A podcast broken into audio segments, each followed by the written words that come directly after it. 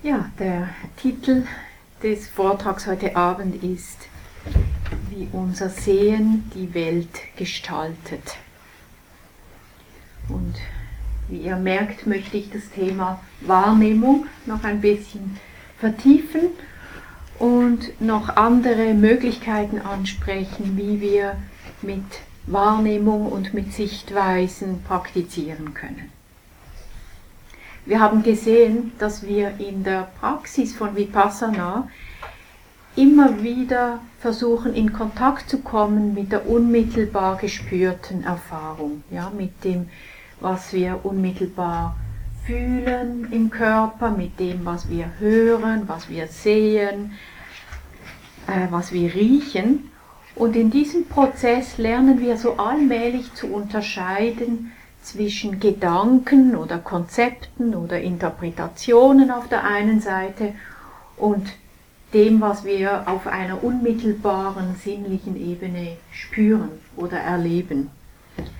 Also wenn wir zum Beispiel sagen, ich bin traurig, dann ist das so ein Konzept von Traurigkeit, und wenn wir dann hineinspüren, wie ist die tatsächliche Erfahrung, die gefühlte Erfahrung, dann merken wir vielleicht, da ist es ein bisschen eng im Herzraum oder vielleicht fühlt es sich schwer an.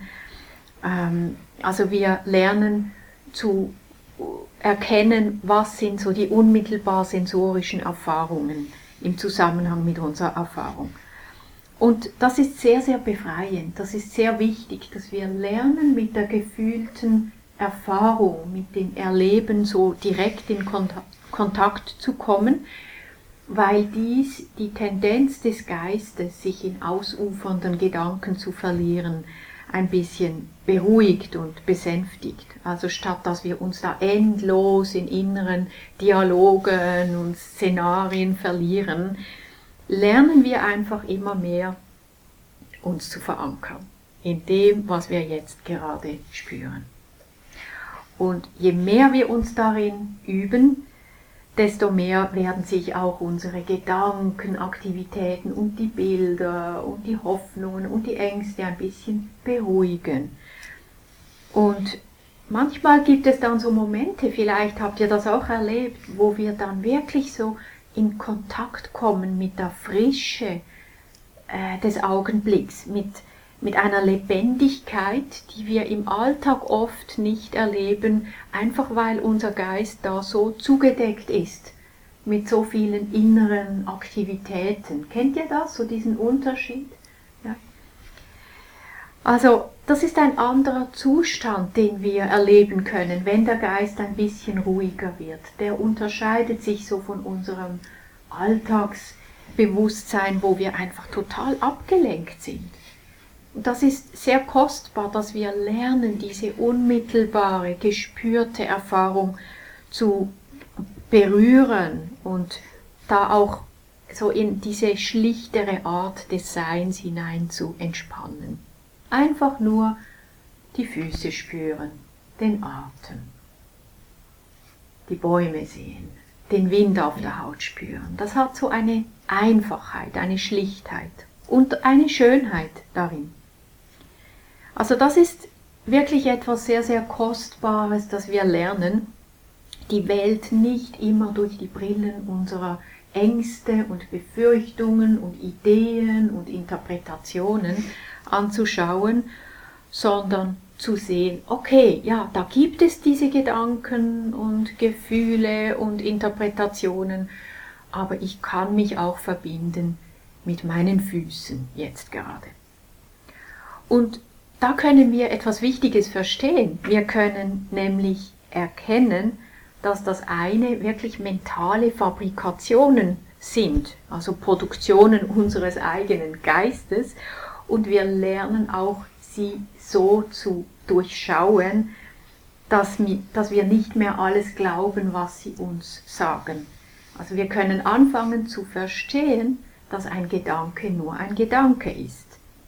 Es könnte der wunderbarste, inspirierendste Gedanke sein, es könnte ein total schrecklicher Gedanke sein, Wenn wir dieses Gewahrsein haben, dass ein Gedanke nur ein Gedanke ist, spielt es auf einer gewissen Ebene keine Rolle, was der Gedanke ist. Wir sehen, es sind nur Gedanken und dadurch sind wir innerlich frei, die Gedanken zu glauben oder nicht zu glauben. Manche Gedanken sind nützlich. Also wenn Achtsamkeit da ist und ich sehe, ein Gedanke ist nützlich, hilfreich, dann kann ich mich entscheiden, diesen Gedanken zu denken. Wenn er nicht nützlich ist, dann kann ich mich entscheiden, den Gedanken einfach nicht zu glauben und ihn einfach fallen lassen, und in dem Moment bin ich frei. Und das befreit den Geist von so viel selbst geschaffenem Leiden. Also wenn ich zum Beispiel merke, da kommt der Gedanke, ach, was für ein Huhn ich bin. Wenn ich erkenne, dass das nur ein Gedanke ist, dann brauche ich diesen Gedanken nicht zu ergreifen. Ich brauche mich nicht damit zu identifizieren. Ich brauche keine Geschichte daraus zu machen. Ich lasse ihn einfach wieder sich auflösen und so hat dieser Gedanke keine Macht über mich. Es ist nur so ein sehr flüchtiges mentales Ereignis. Man könnte fast sagen, ein Gehirnfurz wirklich. Nur so nichts. Wenn ich ihn nicht ergreife, dann ist er genauso schnell verschwunden, wie er gekommen ist. Und das ist wichtig, das ist riesig, diese Erkenntnis. Das bringt uns sehr viel innere Erleichterung und Freiheit. Allerdings entsteht jetzt manchmal in Vipassana-Kreisen, vielleicht nicht nur Vipassana-Kreisen, daraus so ein Missverständnis. Es entsteht so eine Idee, dass man überhaupt gar nicht mehr denken sollte oder dass Konzepte überhaupt an sich schlecht wären. Und dann könnte das Missverständnis entstehen, dass das Ziel der Praxis ist, dass wir am besten gar nicht mehr denken, einfach nur noch spüren. Ja. Aber das ist vielleicht, wie ihr merkt, doch ein bisschen zu simpel. Und aus zwei Gründen problematisch. Also erstens ist es unmöglich und es ist auch nicht sehr intelligent, mit dem Denken und auch mit dem Gebrauch von Konzepten einfach aufzuhören, weil wir gar nicht ohne ein Minimum an Konzepten funktionieren können. Also wir könnten kein Leben führen ohne Konzepte. Ihr könntet nicht mal aus diesem Raum hinausgehen, ohne ein Konzept an der Türe zu haben, oder? Also es ist unmöglich. Das zweite, das Missverständnis, dass wenn wir einfach alle Konzepte gehen lassen, dass wir dann mit den Dingen in Berührung kommen, so wie sie sind. Und das ist so eine Formel, die hört man sehr oft in Vipassana-Kreisen. Sehen, wie die Dinge wirklich sind. So. Das kann dann missverstanden werden, dass das heißt, die Dinge so wie sie sind, das ist einfach die reine sinnliche Erfahrung. Also wenn ich einfach Herzklopfen spüre, ohne Konzepte, dann ist das so, wie die Dinge wirklich sind. Aber es ist doch ein bisschen komplexer als das.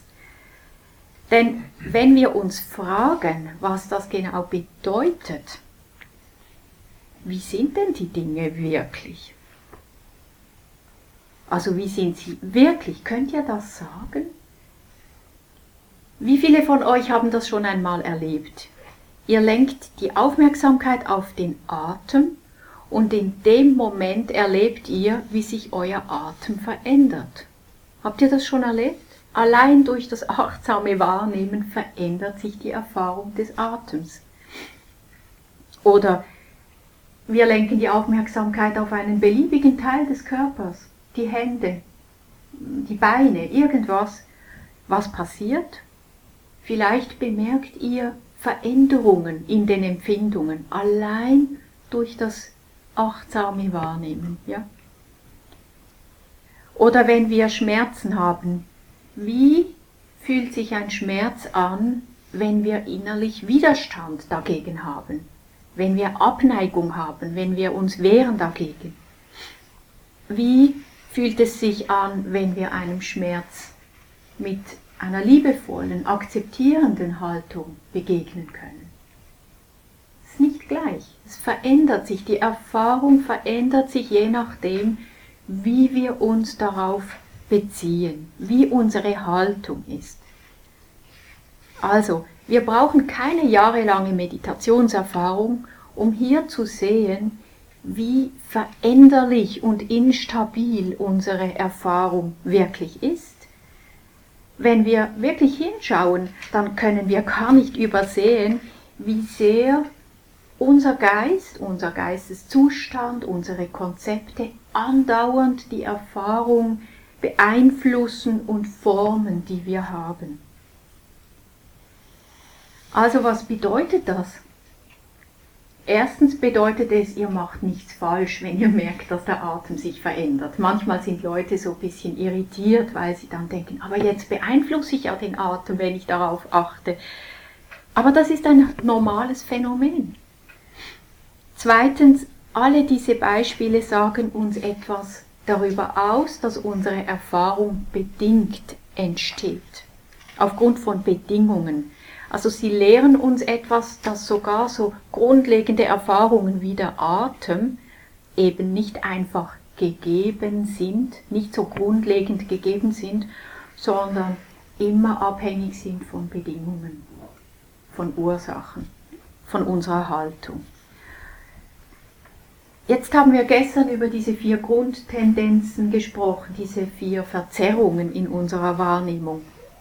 Und wenn wir die Welt durch diese Verzerrungen hindurch anschauen, dann haben wir ja gesehen, dann erscheint uns die Welt als total solide, total stabil, unvergänglich. Ja. Aber wir haben auch gesehen, das ist einfach so, wie wir die Dinge erleben. Das ist etwas, was unser Geist so auch hervorbringt, durch die Art, wie er funktioniert. Und neben diesen Verzerrungen, das habe ich gestern nicht angesprochen, aber das wissen wir alle, ist unsere Wahrnehmung auch noch durch andere Faktoren sehr, sehr konditioniert oder geprägt. Also unsere ganze Herkunft, unsere Erziehung, die Kultur, in der wir leben, unser Umfeld, alles beeinflusst unsere Wahrnehmung. Zum Beispiel kann unsere Wahrnehmung von uns selbst sehr, sehr kritisch sein, aufgrund bestimmter biografischer Erfahrungen, sehr selbstabwertend oder in anderen Fällen sehr narzisstisch überhöht. Also die Art, wie wir wahrnehmen, ist immer ein Spiegel unserer Geschichte, unserer Biografie. Und anders ausgedrückt könnte man auch sagen, wir betrachten die Welt sehr oft durch die Brillen unserer Vergangenheit. Wir nehmen quasi die ganze Vergangenheit unseres Lebens mit in diesen Moment und interpretieren dann diesen Moment durch diese Brille. Und das kann sehr, sehr beschränkend, limitierend sein. Es limitiert uns in unserer eigenen Entwicklung und in unserem Handeln, wenn wir auf diese Weise schauen.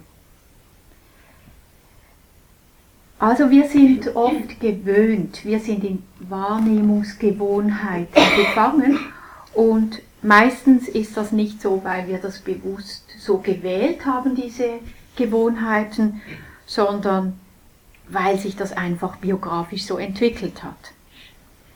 Und wie wir gestern schon gesehen haben, ist das größte Problem, dass wir uns dessen nicht bewusst sind. Dass wir dann meinen, ja, die Dinge sind einfach so, ich bin einfach unfähig, zum Beispiel. Ja.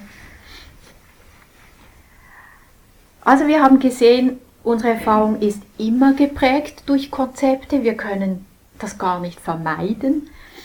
Und zweitens haben wir gesehen, dass das Ziel nicht einfach sein kann, alle Konzepte jetzt wegzuschmeißen und loszuwerden. Natürlich können wir in der Meditation Momente haben, wo der Gedankenstrudel abnimmt, wo der Geist klarer wird, wo wir nicht mehr so viel Schlamm haben quasi, aufgewirbelten Schlamm. Manchmal wird es wirklich klarer in der Meditation. Aber im Alltag brauchen wir eine bestimmte Brille, durch die wir schauen. Was wir hier brauchen, ist also nicht ein meditativer Zustand, wo wir total frei sind von Konzepten. Was wir brauchen, ist die Einsicht, die Weisheit, die wir hier gewinnen können. Und diese Weisheit, dieses tiefe Verstehen bezieht sich hier genau auf das Verstehen dieser Art, wie die Wahrnehmung unsere subjektive Welt gestaltet und prägt. Und das ist nicht nur ein intellektuelles Verstehen. Zunächst versuchen wir, das intellektuell zu verstehen, aber das können wir mehr und mehr auch meditativ wirklich realisieren. Wow, was ich erlebe, ist fabriziert vom Geist. Das ist verrückt, wenn man das anfängt zu sehen tatsächlich. Nicht nur intellektuell, sondern wirklich merken, wie sich das verschieben kann. Und da gibt es auch schon so sehr kleine, sehr zugängliche Beispiele, wie ich sie erwähnt habe. Also die Erfahrung des Atems, die sich verändern kann. Die Erfahrung von Schmerzen. Aber alles andere auch. Nichts ist stabil, wenn wir es genau untersuchen. Wenn wir uns wirklich hinwenden, dann merken wir, die Dinge werden plötzlich unfassbar. Nicht mehr so solide, nicht mehr so greifbar. Ein ebenfalls ziemlich einfaches Beispiel, wie sehr sich unsere Wahrnehmung verändert, je nachdem, ob wir ein Objekt durch die Brillen des Verlangens anschauen oder durch die Brillen der Aversion. Das sieht man sehr gut bei Ex-Partnern, wie sich die Wahrnehmung einer Person verändern kann über die Jahre. Also wie man so alle Stadien durchlaufen kann, so von total auf ein Podest stellen, idealisieren und dann so die ersten Ernüchterungen und dann die Krisen. Man wundert sich manchmal, wie unterschiedlich man die gleiche Person wahrnehmen kann über die Zeit. Eine andere Erfahrung, das ist jetzt eher in der Meditation, ist, dass wir vielleicht in gewissen Momenten erleben, wie die Wahrnehmung feiner wird. Manchmal kann es sein, dass das Gefühl des Körpers feiner wird. Ich weiß nicht, ob ihr das auch schon gehabt habt, dass einfach der Körper nicht mehr so solide wirkt, dass er manchmal fast sich auflöst in der Meditation. Ja? Es gibt so Momente, wo der Geist sehr gesammelt ist und wo sich das Gefühl eines soliden Körpers fast ein bisschen auflöst. Da ist nur noch Energie, nur noch so flirrende Energie. Ist einfach ein ganz anderes Erleben des Körpers. Alle diese Beispiele zeigen uns immer und immer wieder die Abhängigkeit auf zwischen Geisteszuständen und Wahrnehmung. Also wir können hier wirklich verstehen, wie bedingt alle unsere Erfahrungen sind. Also das heißt, dass wir das wirklich verstehen, die Dinge sind nicht einfach so, wie sie sind, wie sie wirken. Sie erscheinen uns in jedem Moment auf eine bestimmte Weise. Und wenn wir das wirklich verstehen, dann wird das die Art, wie wir mit den Erscheinungen umgehen, wie wir handeln in der Welt, tiefgreifend verändern. Weil wir einfach verstehen, dass die Dinge nicht so festgelegt sind. Und wir fangen dann auch an zu verstehen, was buddhistisch mit dem Begriff Leerheit gemeint ist. Wenn man sagt, dass die Phänomene leer sind, das ist so ein beliebter Begriff im Buddhismus, dann heißt das, dass alles, was wir erleben, alle die Objekte in unserer Erfahrung, keine objektiv festgelegte Eigennatur und Realität haben, sondern dass alle Phänomene immer von ganz, ganz vielen Bedingungen bestimmt und gestaltet werden. Sie haben keine inhärente, solide Eigennatur. Rob Burbea schreibt darüber, wir konstruieren durch unsere Sichtweise, was wir erleben. Dies ist ein Teil dessen, was schließlich erkannt und vollständig verstanden werden muss. Früher oder später erkennen wir, dass die vielleicht grundlegendste Tatsache bei jeder Erfahrung darin besteht, dass sie von der Art und Weise des Sehens abhängt. Das heißt, sie ist leer. Abgesehen davon, was wir durch unterschiedliche Sichtweisen wahrnehmen, gibt es keine objektive Realität, die unabhängig voneinander existiert. Es gibt keine Sichtweise, die eine objektive Realität offenbart. Das ist eine sehr radikale und sehr tiefe Aussage. Also meine Erfahrung hängt immer davon ab, wie der Geist sie formt und konstruiert. Und deshalb gibt es keine Möglichkeit, etwas Absolutes zu sagen, außer es kommt auf die Bedingungen an. Alles, was ich wahrnehme, hängt immer ab von ganz, ganz vielen Bedingungen. Und mein Geisteszustand, meine Brille, wie ich schaue, ist immer ein Teil davon. Das ist wirklich so ein Tanz von Bedingungen, der von Moment zu Moment unsere Erfahrung kreiert. Und dadurch verändert es sich auch andauernd, diese Erfahrung. Manchmal kann sich diese Einsicht auch ein bisschen beunruhigend anfühlen, weil da etwas in uns erschüttert wird, so eine unhinterfragte Annahme, die wir haben, dass es da einfach eine fixe Realität gibt. Aber es zeigt uns einfach, ja, diese phänomenale Erfahrung, die ich habe, wow, die gestalte ich in jedem Moment mit, und das kann auch ein Gefühl von Freiheit und von Offenheit ermöglichen, weil wir erkennen, dass die Dinge viel flexibler und veränderbarer sind, als wir es oft meinen. Also das ist etwas, was wir vielleicht zuerst intellektuell verstehen und dann aber auch auf einer Erfahrungsebene. Das heißt, wir können entdecken, dass wir weniger an einer bestimmten Sichtweise festhalten müssen, weil wir wissen, es gibt verschiedene Sichtweisen. Wir können ein bisschen flexibler werden, weniger dogmatisch werden. Dieses Verständnis wächst ganz natürlich schon nur durch die Achtsamkeitspraxis. Also einfach das, was wir hier gemacht haben in den letzten 2,5 Tagen, immer wieder aufmerksam mit einer inneren Haltung von Gelassenheit, von Losgelöstheit, hinschauen, präsent sein, immer wieder in der Gegenwart sein.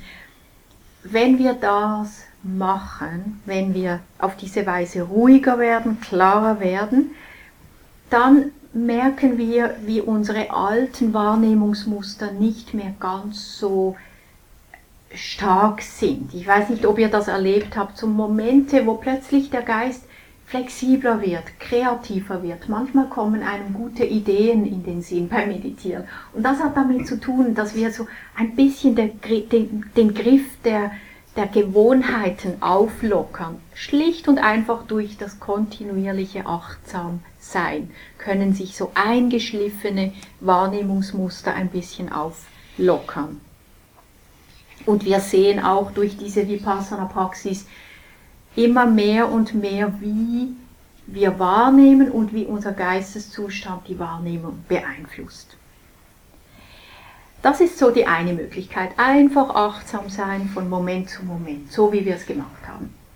Eine zweite Möglichkeit ist, dass wir absichtlich die Art und Weise verändern, mit der wir schauen. Also dass wir absichtlich andere Sichtweisen einnehmen und dann schauen, wie verändert sich meine Erfahrung, wenn ich durch eine andere Brille schaue. Gestern habe ich im Zusammenhang mit dem Satipatthana-Sutta ja erwähnt, wie der Buddha hier so Kontemplationen gelehrt hat, die uns bewusst werden lassen, dass eben das scheinbar Schöne nicht einfach schön ist, dass das scheinbar Ichhafte nicht Ich ist, dass das scheinbar Stabile eben nicht so stabil, sondern vergänglich ist. Und genau hier haben wir das, oder? Dass wir da bewusst andere Sichtweisen einnehmen, um dem Geist wie eine vielleicht gesündere, heilsamere Art des Schauens zu vermitteln. Dass wir lernen, auf eine neue Weise zu schauen. Also was wir hier machen ist, wir entwickeln Sichtweisen, die mit weniger Leiden verbunden sind. Wenn wir die Welt durch die Brille der Stabilität, der Festigkeit anschauen, dann werden wir mehr leiden, als wenn wir die Welt durch die Brille der Vergänglichkeit anschauen. Ja. Also, wir können solche Gewohnheiten ändern, auch wenn es nicht immer leicht ist, weil wir halt oft sehr, sehr gefangen sind. Und das ist etwas, was man im Retreat immer wieder merkt, wie der Geist immer wieder in die alten Muster zurückfällt. Ich weiß nicht, ob ihr bemerkt habt, wie immer wieder die gleichen Gedankenmuster kommen. Ja? Das ist einerseits frustrierend, aber es ist auch ein wichtiger Teil des Heilwerdens, des Gesundens, dass man einfach anfängt zu merken, okay, Selbstkritik zum Beispiel oder Rechtfertigung oder was auch immer bei euch so die Muster sind. Wenn wir also so verschiedene Sichtweisen haben, dann gibt es eben auch die Möglichkeit, jetzt noch mehr mit solchen Sichtweisen zu spielen oder zu experimentieren, auszuprobieren. Weil wenn jede Erfahrung fabriziert ist und uns klar wird, ja, es gibt sowieso nicht einfach die objektive Sichtweise, dann haben wir da viel Wahlmöglichkeiten. Wir können sehen, okay, ich kann ja auch mit verschiedenen Sichtweisen ein bisschen spielen und schauen, was ist denn vielleicht hilfreich. Und das ist ein riesiges Feld für Kreativität.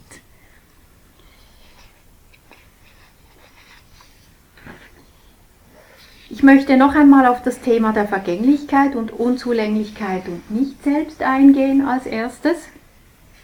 Wir haben gestern schon über diese Wahrnehmungen gesprochen und einfach um es nochmal zu sagen, der Buddha hat immer wieder betont, wie wichtig es ist, diese Wahrnehmungen zu kultivieren. Also Anicca Sanya, Dukkha Sanya und Anatta Sanya sollen wir kultivieren. Und er hat wirklich gesagt, wer diese Wahrnehmungen kultiviert, dessen Verlangen wird abnehmen. Diese Tendenz anzuhaften wird abnehmen, wenn wir das immer wieder üben. Diese Wahrnehmungen, die beeinflussen den gesamten weiteren Prozess in unserem Geist. Wenn der Geist Objekte als vergänglich, als unbefriedigend, als Nicht-Selbst sieht, dann investiert er einfach nicht mehr so viel Zeit und Geld und Energie in Dinge und kann viel leichter auch wieder loslassen. Also wir können in unserer Praxis ganz bewusst immer wieder in diese Richtung schauen. Wir können immer wieder den Geist in diese Richtung neigen, dass wir diese Wahrnehmungen kultivieren. So wie wir es zum Beispiel gestern beim Satipatthana-Sutta gesehen haben.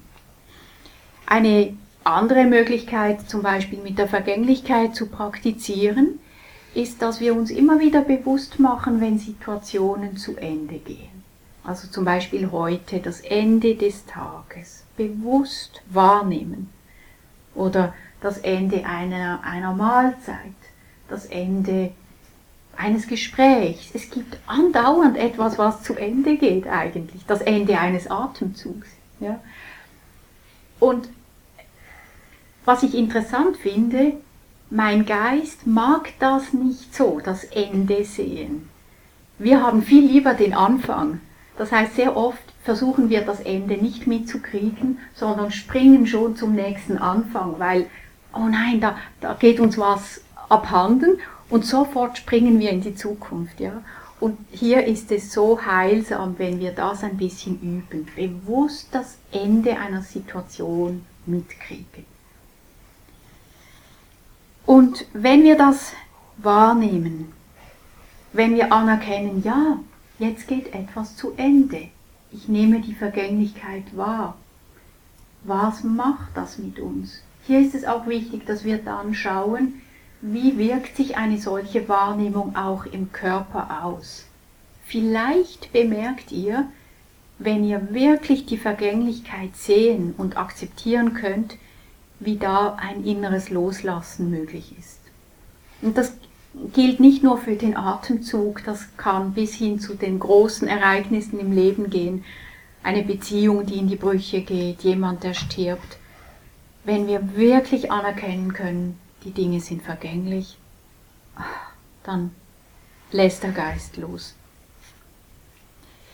Wir können auch auf das Thema Unzulänglichkeit schauen, diese Leidhaftigkeit, uns einfach bewusst werden, wo in meinem Leben erlebe ich, dass die Dinge eben nicht ganz meinen Ansprüchen gerecht werden, dass ich enttäuscht werde, weil ich eben vielleicht etwas anderes erlebt habe, dass die Dinge nicht ganz so befriedigend sind, wie ich es mir erhofft habe. Uns das einfach bewusst machen. Ja, die Dinge können nicht anders. Sie geben sich Mühe, uns zu befriedigen, aber sie können es einfach nicht wirklich. Immer wieder erleben wir, dass die Dinge uns nicht wirklich glücklich machen können. Also wir üben eine Sichtweise, wo wir nicht mehr ganz so fasziniert sind von all den Objekten, wo wir einfach wissen, ja, die Dinge sind auf einer gewissen Ebene unzulänglich. Sie vergehen, sie gehen kaputt, sie fallen auseinander, sie müssen wieder zusammengeklebt werden. Alles ein bisschen mühsam. So. Wenn wir das wirklich anerkennen, können wir auch hier gelassener werden, mehr loslassen innerlich.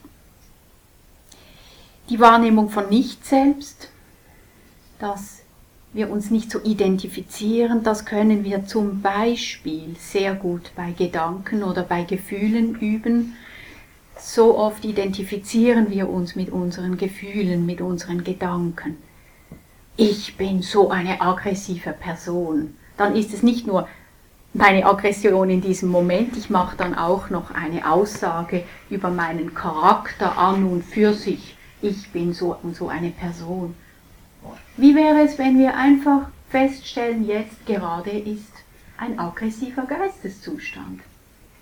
Dass wir nicht diese ganze Ich-Geschichte noch dranhängen, sondern einfach benennen, der Geisteszustand in diesem Moment ist, was auch immer, Wut, Trauer, Ärger, Freude, ja, sind immer nur temporäre Zustände, also dass wir da uns üben darin, nicht so identifiziert zu sein mit unseren Gefühlen oder mit unseren Meinungen. Oh, das ist auch ein riesiges Ding. Also ich finde, meine Meinung ist einfach eine Meinung.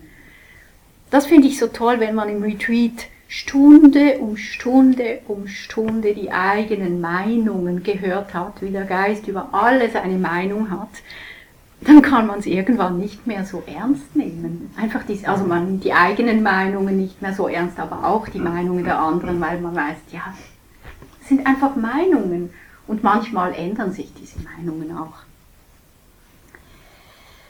Also das sind Vorschläge einfach, mit denen ihr ein bisschen spielen könnt. Diese Sichtweisen der Vergänglichkeit, der Unzulänglichkeit und des Nicht-Selbst in eure Erfahrung hineinzubringen.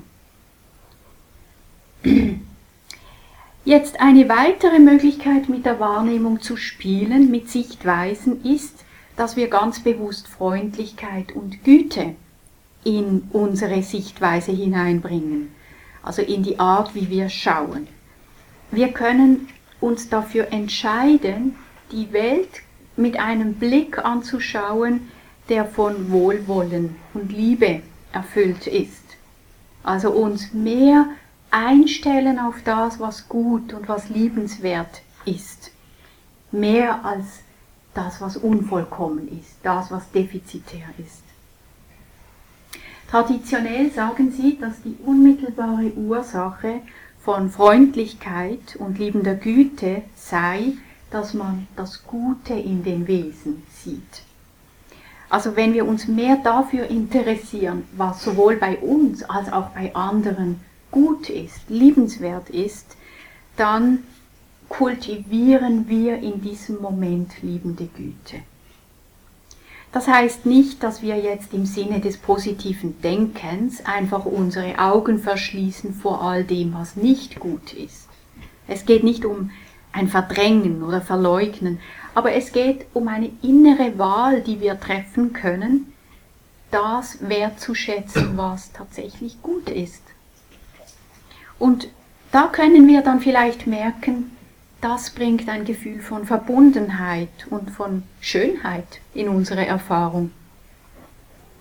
Vielleicht denkt ihr jetzt, ja, das ist ein bisschen naiv und so wie in all diesen Ratgeberbüchern, aber wie oft kommt es vor, dass wir in einem Konflikt wirklich in einer Sichtweise gefangen sind, wo wir der anderen Person nur noch das Böseste unterstellen. Also ich weiß nicht, wie ihr tickt, aber ich kenne das definitiv, dass man einfach alles nur noch negativ sieht, was die Person sagt, alles wird ihr gleich negativ ausgelegt. Und das wäre wirklich Praxis, in dem Moment zu schauen, kann ich auch noch irgendwas Gutes sehen in dieser Person, irgendwas Liebenswertes. Vielleicht hat die Person irgendwo noch eine Ecke, die ganz okay ist.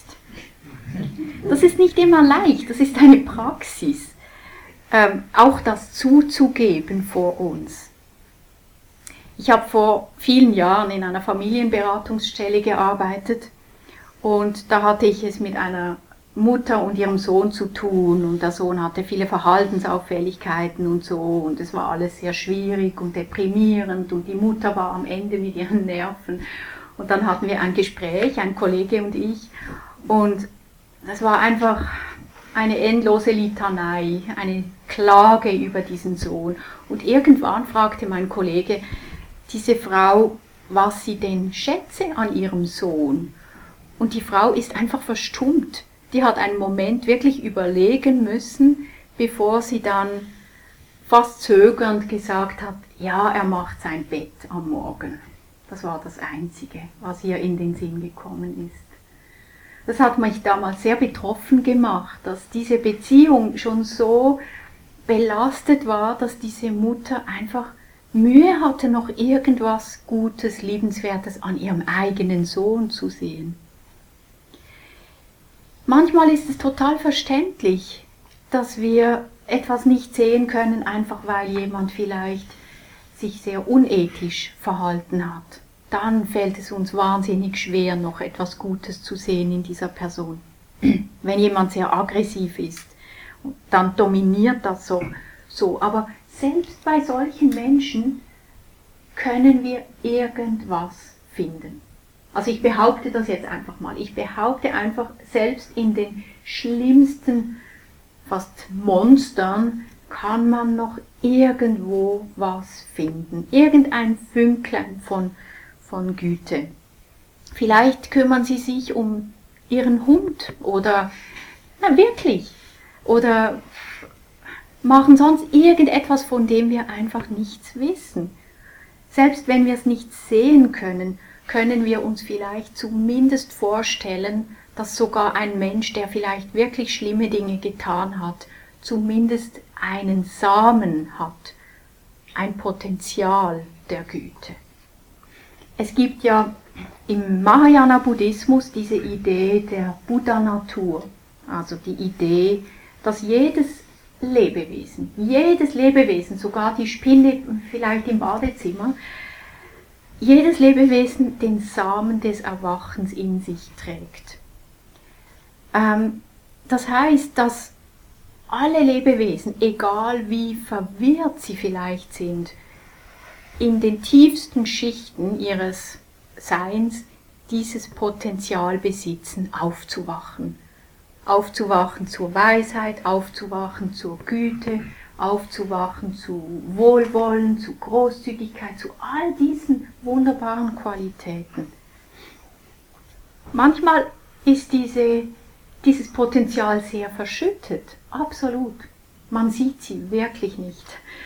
Aber manchmal scheint sie auch durch. In so ganz spezifischen Momenten plötzlich sehen wir, doch, da ist ein Moment von Freundlichkeit, von Großzügigkeit. Wir sehen vielleicht jemand, der, ich weiß auch nicht, sehr verwahrlost ist, sei es nur die Aludose in die Alusammlung schmeißen. Das sind so Kleinigkeiten, wo wir sehen, ja, da ist eine Art sich kümmern, Aufmerksamkeit. Also das wäre zum Beispiel eine Sichtweise, mit der wir experimentieren können. Wie wäre es, wenn ich in jedem Wesen, das mir begegnet, quasi diese Buddha-Natur sehe? Ich muss nicht darüber diskutieren, gibt es jetzt die wirklich oder nicht. Es ist einfach eine Art, wie ich anderen Wesen begegne. Egal wie reich jemand ist, wie arm, wie schön, hässlich, beliebt, unbeliebt, was auch immer. Wenn wir so schauen, dann sehen wir in jedem Wesen eine Würde und eine Intelligenz, die dort ist. Etwas, was wachsen kann, ein Potenzial. Und das schließt natürlich ein, dass wir auch uns selbst so anschauen, dass wir auch diesen Blick uns selbst gegenüber entwickeln, auch selbst anerkennen. Auch wenn ich verwirrt bin, auch wenn ich deprimiert bin, irgendwo ist dieser Funke, der Funke des Erwachens. Ja, wenn wir auf diese Weise betrachten, dann öffnet uns das Herz für andere Wesen, schlicht und einfach. Und das geht natürlich dann in beide Richtungen. Je mehr wir lieben, desto einfacher sehen wir auch das, was gut ist. Also das verstärkt sich dann von selbst. Wenn wir bereit sind, so zu gucken, dann sehen wir Dinge und diese guten Dinge, die verstärken die Liebe wiederum und dann sehen wir noch mehr Gutes. Es ist eigentlich ein sehr freudvoller Prozess, wenn wir mal so in diese Dynamik reinkommen, so zu schauen. Ja, als drittes möchte ich jetzt noch über eine ganz andere Möglichkeit sprechen, wie wir schauen können, so Formen der imaginalen, symbolischen oder mystischen Wahrnehmung. Und das sind so Sichtweisen, die wirklich unsere üblichen Gewohnheiten ziemlich erweitern können. Dass wir quasi die Welt oder uns selbst durch eine Sichtweise anschauen, die eben imaginativ ist oder symbolisch. Und das ist vielleicht etwas, was in der heutigen Zeit nicht so üblich ist, weil das dominante Weltbild ist ja schon so ein sehr naturalistisches Weltbild, ja, wo wir so eine bestimmte Sichtweise haben, wie die Dinge sich entwickelt haben und funktionieren.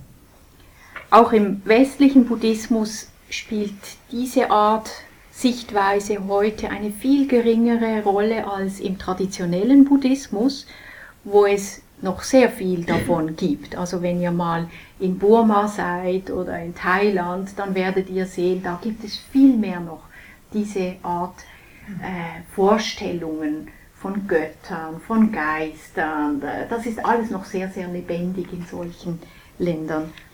Und ich kann gut verstehen, dass im Westen viele Leute nicht so Bezug haben dazu, weil da sehr viel auch dann mit Aberglauben verbunden sein kann. Gleichzeitig denke ich aber auch, dass es eine Verarmung darstellen kann, wenn wir solche Betrachtungsweisen völlig verwerfen und nicht zulassen, nur weil sie vielleicht nicht in das gewohnte Weltbild hineinpassen.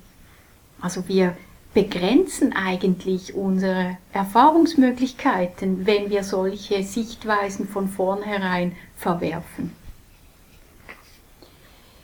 Diese symbolische Ebene sehen wir im traditionellen Buddhismus, wie gesagt, in vielen Formen. Schon das sich verbeugen ist ja eigentlich einfach ein Symbol. Zum Beispiel kann man sagen, es bedeutet Respekt, es kann bedeuten, ich bringe Körper und Geist zusammen, es kann alles Mögliche heißen. Eigentlich ist die Symbolik ist sehr reich. Manche Leute sagen auch, das steht für den Lotus und der Lotus steht für das Potenzial des Erwachens. Also ja, das ist eine Symbolik hier. Etwas anderes, das steht im Pali-Kanon, fand ich sehr schön. Wir haben ja die Praxis der Großzügigkeit auch im Buddhismus. Also der Buddha hat immer wieder betont, dass Großzügigkeit so die grundlegendste Praxis ist, die wir üben sollen. großzügig zu sein mit unseren materiellen Mitteln, mit unserer Zeit, mit Aufmerksamkeit, mit Wissen, einfach das anzubieten, was wir anbieten können. Aber der Buddha hat auch gesagt, dass das Wichtige bei der Großzügigkeit nicht so sehr der äußere Akt ist, sondern die innere Handlung, die wir machen.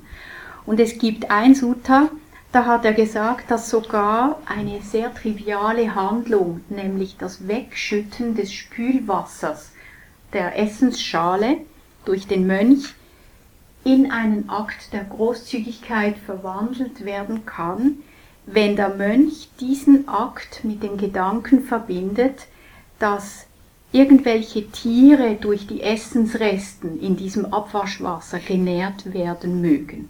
Ja? Also nicht die äußere Handlung ist entscheidend, sondern dieser innere Akt des ich biete den Tieren dieses Abwaschwasser an. Oder im Zen, wir haben ja heute auch über Zen gesprochen, da finden wir so viele so symbolische Handlungen, Rituale. Als ich vor ein paar Jahren, ein paar Monate in einem Zen-Kloster in Japan verbracht habe, mussten wir vor dem Putzen der Toilette jedes Mal einen Vers rezitieren und uns bewusst machen, dass wir dies jetzt zum Wohle aller Wesen tun. Also damit nicht nur die Toilette gereinigt werde, sondern der Geist aller Wesen. Und diese Sichtweise verleiht dem Putzen der Toilette eine Sinnhaftigkeit, die weit über Hygiene hinausgeht. Da wird es plötzlich eine echte Praxis. Ich mache das jetzt für das Wohl aller Wesen. Also durch welche Brille sehen wir unsere Aktivitäten? Sehen wir unsere Aktivitäten einfach so nüchtern, rein funktional, ja, ich putze jetzt das Klo, damit die Bakterien weg sind, oder können wir auch so alltäglichen Aktivitäten einen tieferen Gehalt verleihen? Dann gibt es auch den ganzen Bereich der imaginalen Welt, also die Welt der Imagination, die zum Beispiel im tibetischen, im tantrischen Buddhismus eine wichtige Rolle spielt, zum Beispiel in Form all der Buddhas und Bodhisattvas. Da hinten haben wir jemanden, genau, das ist zum Beispiel.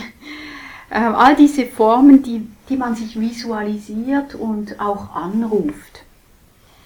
Wir finden diese imaginale Welt aber auch im traditionellen Christentum oder in der islamischen Mystik, all die Vorstellungen von Engeln zum Beispiel.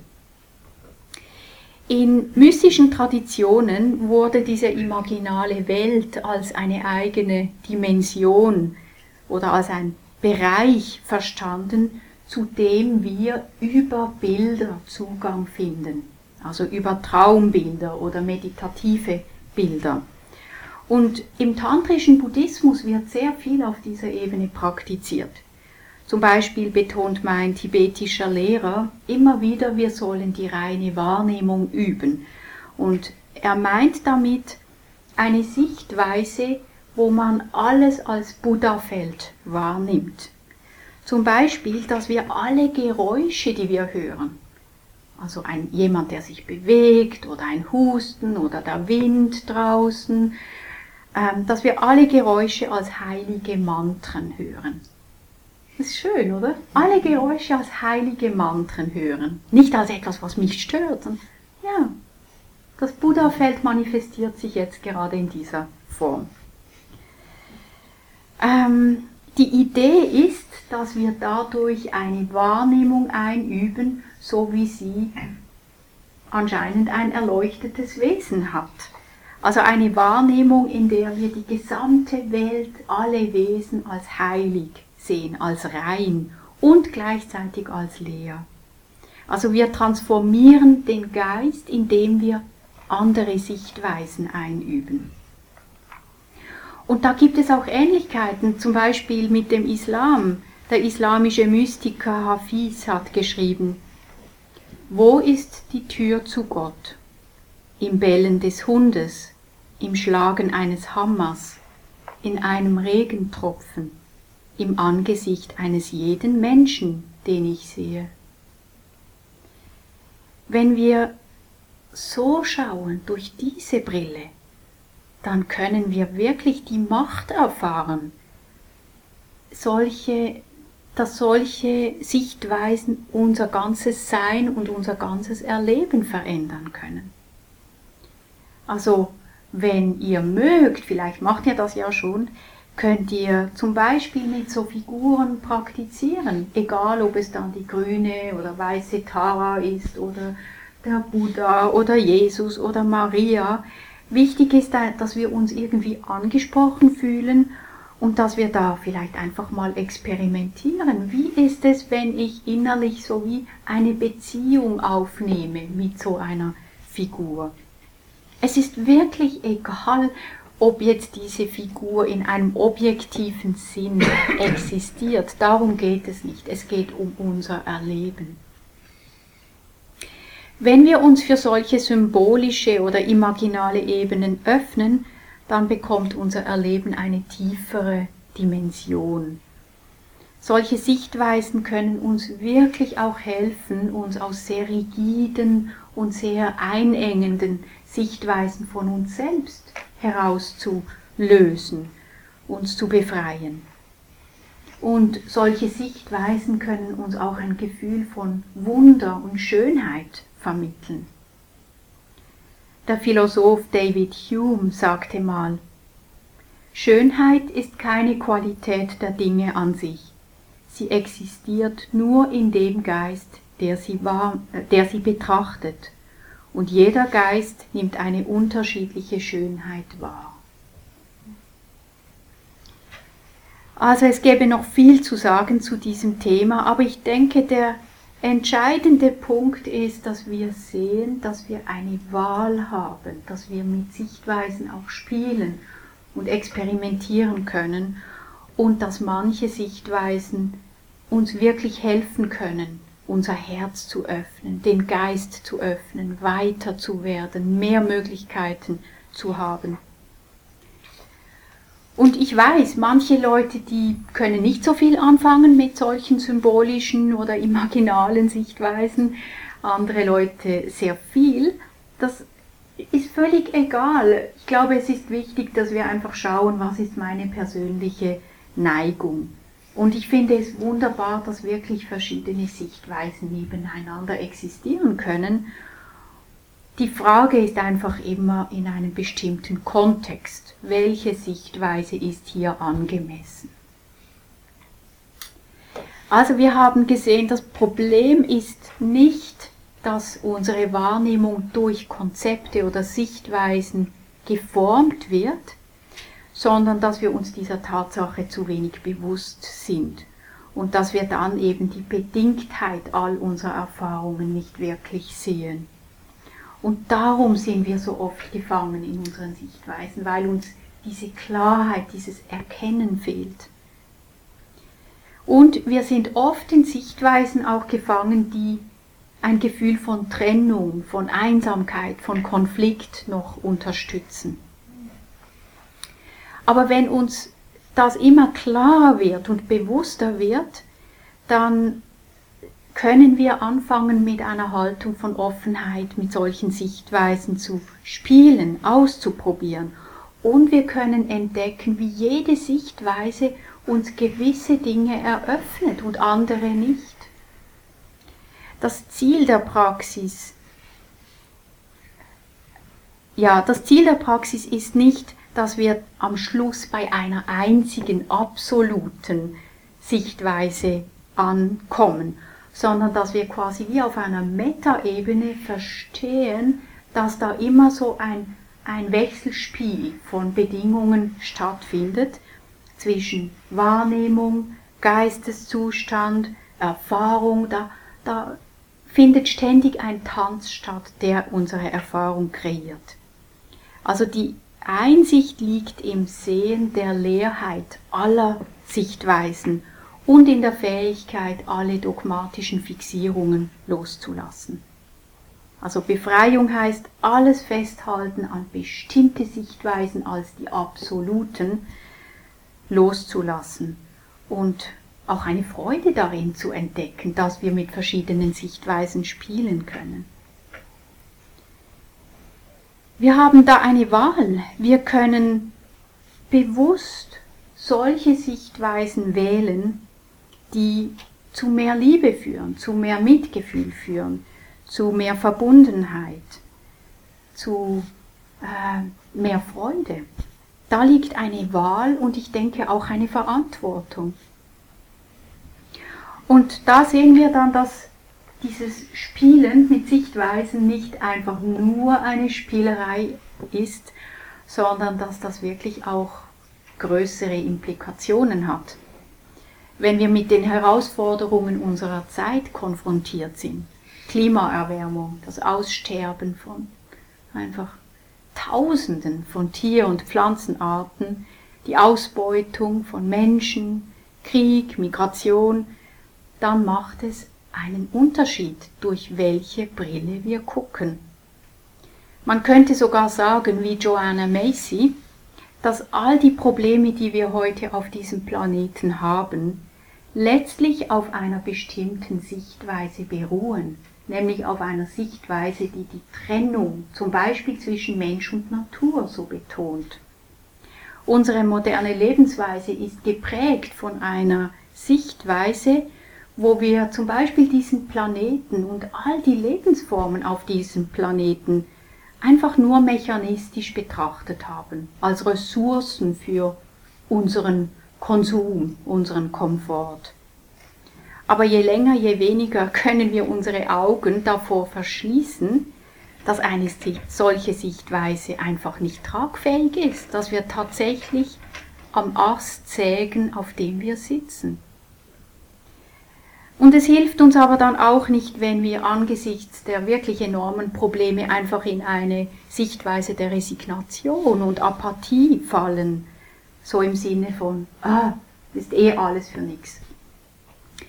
Die Herausforderung und die Frage für uns ist, ob wir bewusst solche Sichtweisen kultivieren können, die eben die Verbundenheit fördern, die einen liebevollen und weisen Umgang miteinander unterstützen, einen weisen Umgang mit diesem Planeten und Sichtweisen auch, die uns Energie und Mut verleihen, um dann auch konstruktiv zu handeln. Denn wenn wir hinschauen, dann gibt es wirklich in jeder Situation viele verschiedene Sichtweisen, unendlich viele Sichtweisen. Und es liegt wirklich an uns, wie wir wählen. Ich möchte abschließen mit einem Zitat von Pessoa. Jedes Ding ist, je nachdem wie man es betrachtet, ein Wunder oder ein Hemmnis, ein Alles oder ein Nichts, ein Weg oder ein Problem. Es immer wieder anders betrachten heißt, es erneuern und zu vervielfältigen.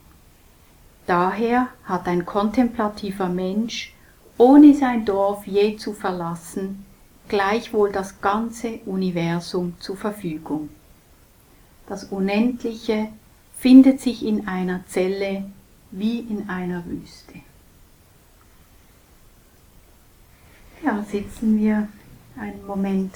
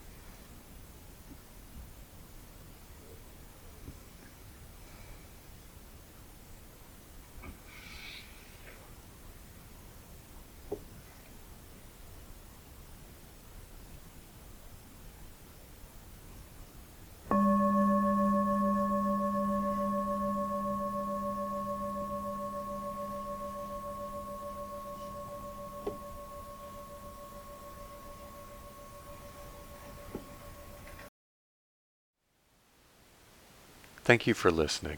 To learn how you can support the teachers and Dharma Seed, please visit dharmaseed.org/donate.